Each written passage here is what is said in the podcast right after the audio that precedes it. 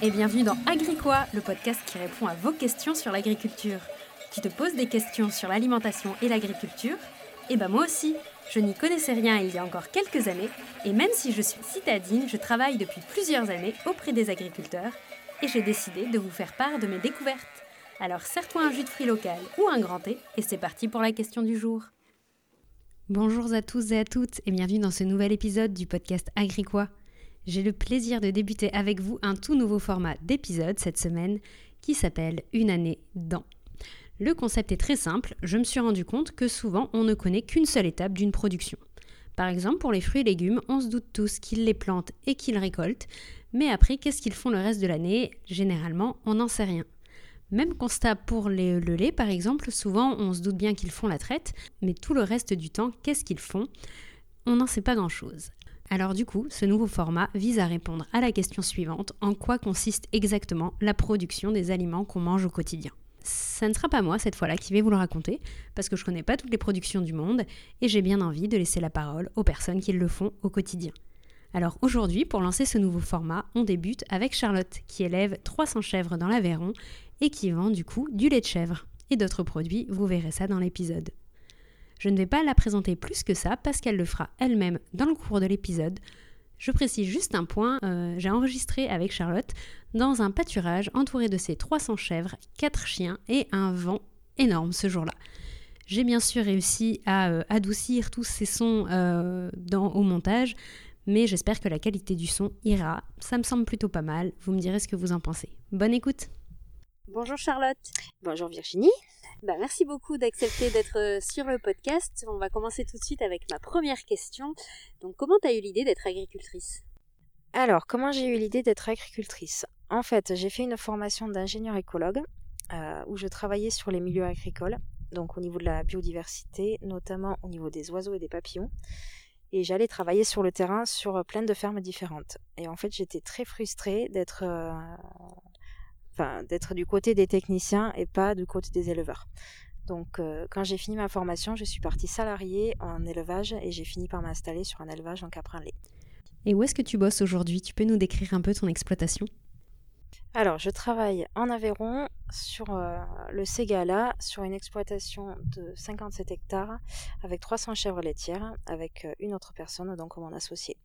Et du coup, vous produisez quoi? Alors, ce sont des chèvres laitières, donc euh, on produit principalement du lait, euh, dont la majeure partie est livrée en laiterie pour faire du lait en bouteille et du fromage frais de chèvre en, usine donc. Et après, nous transformons aussi une petite partie à la ferme en fromage, en yaourt et en crème dessert. Et à côté de ça, du coup, on fait une toute petite partie de viande de chèvre pour essayer de faire connaître un peu mieux cette, cette bonne viande. Et du coup, comment vous vous organisez par rapport à la fromagerie? Alors, euh, en gros, il y a un temps plein sur l'exploitation, un temps plein en fromagerie, commercialisation, administratif. Après, c'est pas forcément découpé entre les deux associés comme ça. Hein, on est polyvalent sur tous les postes. Mais en gros, la personne qui est à l'astreinte au troupeau, donc qui traite qui appâture les chèvres, ne sera pas en fromagerie et vice versa. Alors, le projet de cet épisode, c'est de connaître un peu mieux euh, une année dans un élevage de chèvres, car beaucoup pensent qu'il y a euh, juste la traite et après tout le reste on le connaît pas trop. Alors euh, peux-tu nous décrire le travail que tu fais en, nous, en commençant par le mois que tu souhaites, qui est le plus, le plus clair pour toi pour, pour décrire ton métier? Donc on va commencer au mois de septembre, quand les boucs reviennent de trois semaines de vacances et réintègrent la chèvrerie. Parce qu'en fait, le cycle naturel de la chèvre, c'est que l'animal va venir en enfin, la femelle va venir en chaleur au mois de septembre et octobre euh, pour être saillie par un bouc et pour après faire son petit cinq mois plus tard. Donc c'est le cycle naturel de la chèvre ou euh, du chevreuil sauvage ou autre. Donc nous, on travaille comme ça en saison naturelle, sans désaisonner, parce qu'il est aussi possible de d'inverser complètement le cycle de la chèvre euh, avec des hormones pour qu'elles viennent en chaleur au printemps et qu'elles mettent bas en hiver, ce qui permet d'avoir du lait toute l'année. Donc nous, nous ne faisons pas ça, nous mettons les boucs avec les chèvres et les petits naissent 5 mois plus tard. Les boucs partent en vacances parce qu'il est pratique pour nous d'avoir tous les petits à peu près en même temps. Et du coup, si on enlève les boucs complètement du bâtiment et qu'après on les ramène après trois semaines, toutes les chèvres vont déclencher leur cycle sur euh, deux ou trois jours, ce qui va permettre après des naissances très regroupées au mois de février. Donc on met deux tiers du troupeau avec des boucs et on laisse 100 chèvres qu'on choisit qui vont pas être saillies et du coup qu'on va traire toute l'année. Parce qu'une chèvre, euh, tant qu'on la traite, elle fait du lait. Et ça permet d'éviter à certaines chèvres, soit les très bonnes productrices, soit celles qui commencent à se fatiguer un petit peu avec l'âge ou autre chose, de ne pas subir le stress de la gestation. Donc c'est une manière tout à fait naturelle d'avoir du lait toute l'année. Vu que tu fais la traite toute l'année et que tu le fais matin et soir, c'est pas trop contraignant Si, justement, c'est du temps à passer. Donc quand on a tout le troupeau à la traite, il faut une heure et demie matin et soir, plus un petit peu de temps pour nettoyer la salle de traite. Euh, et en hiver, il nous faut une demi-heure matin et soir pour traire les 100 chèvres. Par contre, on a une salle de traite qui est relativement bien adaptée à cette taille de troupeau, qui est assez ergonomique. Donc il y a 24 postes entre les chèvres 24 par 24. Et on est équipé avec des stalles justement qui bloquent les chèvres pour pas qu'elles bougent et qui leur donnent à manger. Donc euh, ça reste quand même un plaisir de traire. Donc avec les 200 chèvres qui vont être saillies, les boucs vont rester pendant 3 semaines. Euh, ce qui permet de saillir euh, toutes les chèvres, parce qu'il y en a une partie qui vont venir en chaleur euh, dès les premiers jours. Et si jamais elles ne sont pas saillies, elles vont revenir en chaleur 21 jours plus tard. Donc on essaie de laisser un petit peu plus que 21 jours. Voilà, donc à la fin du mois de septembre, les boucs repartent dans leur quartier, dans le bâtiment séparé des chèvres. Et ensuite, sur les mois d'octobre, novembre et décembre, donc on continue de traire toutes les chèvres. Euh, si la météo le permet, elle continue de pâturer dehors. Et venu le mois de décembre, donc on fait des échographies sur les chèvres qui sont censées euh, être gestantes pour savoir qui c'est qui a pris ou pas, donc qui c'est qui est gestante ou pas. Et toutes celles qui sont gestantes, donc qui attendent des chevreaux, sont taries, donc elles ne sont plus traites, pour leur laisser euh, deux mois le temps de se reposer et de bien laisser l'énergie pour la croissance des chevreaux. En octobre ou en novembre, on va semer également quelques hectares de céréales. Donc on fait souvent ce qu'on appelle des métailles, ce qui est un mélange donc de céréales euh, à paille, euh, orge, euh, blé, avoine, et après on met aussi des protéagineux dedans, donc févorol, vesse et tout pour faire un, un mélange de céréales assez équilibré qu'on peut intégrer dans la ration des chèvres. Le mois de janvier, du coup, on va se préparer à la mise bas ce qui implique euh, du repos pour les associés, euh, rattraper un petit peu tout ce qu'on n'a pas eu le temps de faire à la ferme, donc quelques réparations, euh, mettre en place la nurserie par exemple, parce que au début du mois de février, du coup, ça va être la période la plus intense de l'année, où les 200 chèvres pleines vont mettre bas sur à peu près 10 jours. Donc les chèvres vont faire entre 1 et 3 chevreaux chacune. 4, ça existe, mais c'est assez exceptionnel. Donc euh, nous avons, une astreinte assez importante pendant les chevrotages, justement, parce que les chevreaux, on les retire euh, de suite à la naissance de la mère. Et c'est un choix qui nous est imposé par un virus qui s'appelle le virus du CAEV, euh, qui est assez répandu sur les troupeaux caprins en France. Donc ce virus provoque sur les adultes des chèvres qui ont des soucis articulaires très douloureuses, euh, des soucis pulmonaires, une perte d'état, une perte de production et plein de soucis qui amènent à la réforme ou à la mort. Donc on est obligé de mettre en place un protocole pour limiter au maximum la transmission du KF. Euh, du coup, dès que le chevreau est né, on le ramasse, on va le mettre dans de la paille sèche sous une lampe infrarouge pour qu'il sèche, qu'il se remette un peu de ses émotions. Les chèvres qui ont mis bas ont trait leur premier lait, donc le colostrum, qui est très riche euh, déjà en nutriments, puis surtout en anticorps. Euh, on le thermise à 56 degrés pour dénaturer le virus. Et après, on le donne au biberon, chevreau par chevreau. Donc aucun chevreau ne part à la nurserie avant d'avoir bu son biberon de colostrum pour le protéger et pour le relancer. Ensuite, dès que les chevreaux arrivent à la nurserie, ils vont être nourris donc d'abord au biberon et puis petit à petit ils vont se mettre à téter euh, à une machine qu'on appelle la louve qui fournit du lait en poudre donc reconstitué euh, chaud en continu. Donc il y a aussi un gros travail à la nurserie de surveillance pour vérifier que tout le monde va bien parce que on fait entre 20 et 50 mises bas par jour, ce qui implique entre 40 euh, et 90 euh, chevreaux par jour. Donc ça implique beaucoup de monde à regarder en suivant les jours de mise bas, des mises bas. Alors une auditrice m'a justement demandé ce que vous faites des chevrons mâles justement à ce moment-là. Donc les chevreaux mâles sont-ils engraissés à la ferme? Donc il y a plusieurs options pour, euh, les chevaux mâles. Soit on peut les envoyer chez des engraisseurs euh, dès qu'ils sont naissants, soit on peut les engraisser nous-mêmes. Donc nous, nous préférons les, mener jusqu'au bout nous-mêmes sur la ferme. Donc ils sont, sont engraissés justement avec euh, le lait des chèvres qui ont mis bas pendant les sept premiers jours parce que ce lait n'est pas propre à la consommation humaine. Donc nous leur donnons ce lait-là pour les engraisser. Et ensuite, ils seront abattus. Donc ils partent directement de la ferme à l'abattoir quand ils ont entre 10 et 15 kilos. Et ensuite, ça part du coup sur le marché du chevreau, donc peu en France, mais beaucoup en Italie, en Espagne et au Maghreb. Les chevrettes, par contre, nous les gardons pour renouveler notre propre troupeau ou nous les vendons à d'autres fermes, justement pour faire des chèvres laitières. Jusqu'à quel âge vous gardez les chèvres? Et comment vous savez qu'il y en a une qui doit euh, quitter le troupeau, par exemple? Alors, jusqu'à quel âge? Ça dépend de l'état de la chèvre. La doyenne, en ce moment, elle a 9 ans.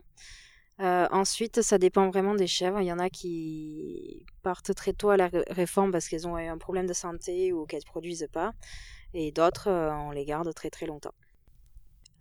donc au mois de mars, on arrive à la fin des mises bas et quand la météo et la pousse de l'herbe le permettent, euh, on commence à sortir les chèvres au pâturage.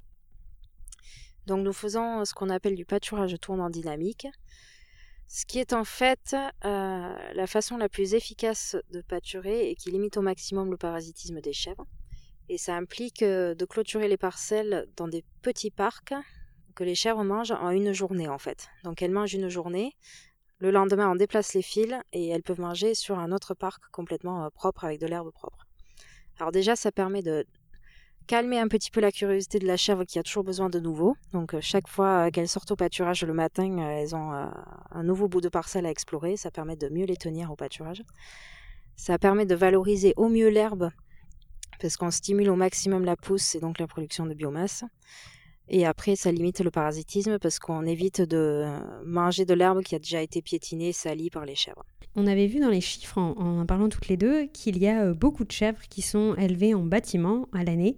Euh, peu qui sortent. Alors justement, quelles sont les difficultés à euh, élever des chèvres en, extérieur avec le pâturage comparé à les maintenir en bâtiment toute l'année?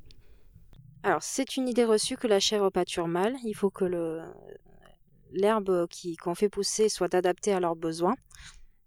Et ensuite, il y a quand même un travail de clôture qui est assez important parce qu'il faut les tenir, ces chèvres. C'est plus compliqué que les vaches ou les brebis. Et ensuite, c'est l'enjeu parasitisme aussi qui fait peur à beaucoup d'éleveurs. Donc, il faut être très à cheval, très attentif à l'état de son troupeau et euh, vermifuger les animaux si besoin. Ou revoir ses pratiques de pâturage. Donc, ensuite, en avril et en mai, euh, la production des chèvres monte de plus en plus, en fait, avec la qualité de l'herbe du coup qu'elles pâturent. Et ensuite, nous, nous avons aussi du travail dans les champs. Donc, euh, on commence au mois de mai à récolter les fourrages donc en enrubanné. Alors c'est de l'herbe qu'on va faucher, qu'on va presser vert, donc on va faire des bottes avec alors que c'est encore mouillé, et ensuite qu'on va filmer avec une machine, ce qui permet du coup de faire de l'anaérobie, donc il n'y a pas d'air qui rentre dans la botte, et les bactéries lactiques vont euh, faire une fermentation, donc vont acidifier le fourrage, ce qui permet de le conserver déjà pendant plus d'un an, et ensuite qui est très appétant et qui permet de garder toutes les qualités nutritionnelles de l'herbe.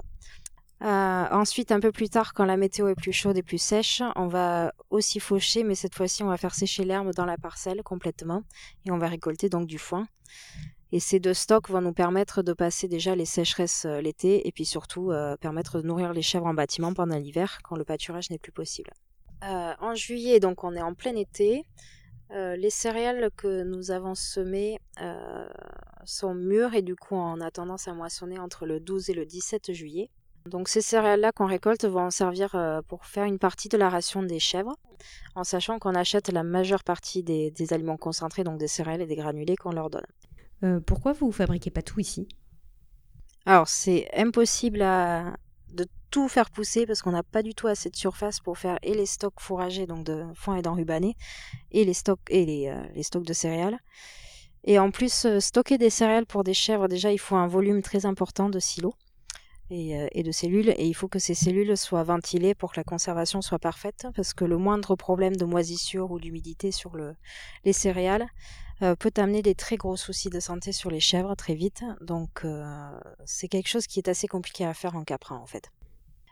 si la météo le permet, donc c'est ça devient de plus en plus rare. On peut continuer à pâturer sur les mois de juillet et août s'il reste de l'herbe, donc s'il a plu.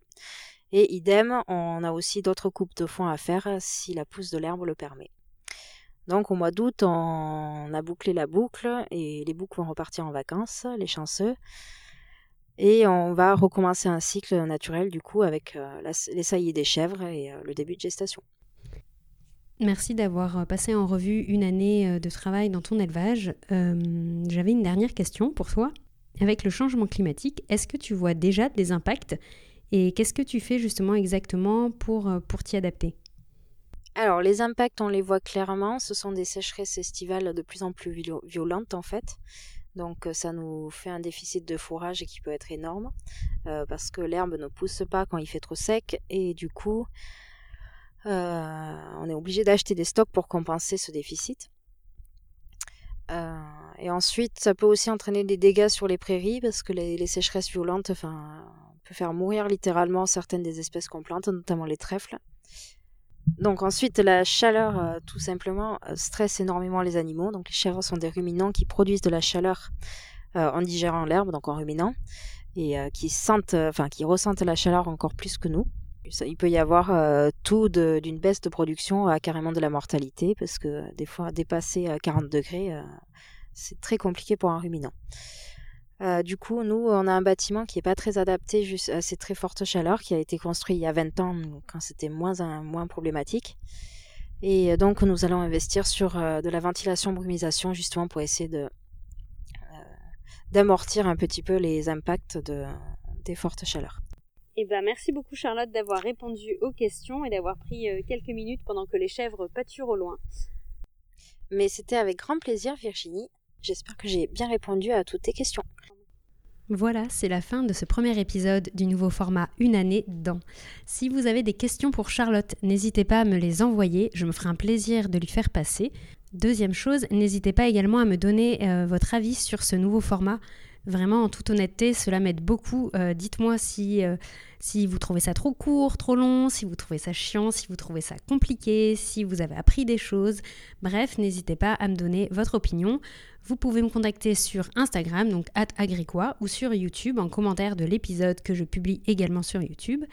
Donc agricois ou même par mail podcast.agricois.gmail.com. Je me ferai un plaisir de vous lire et du coup on se retrouve la semaine prochaine avec une chronique solo. Bonne semaine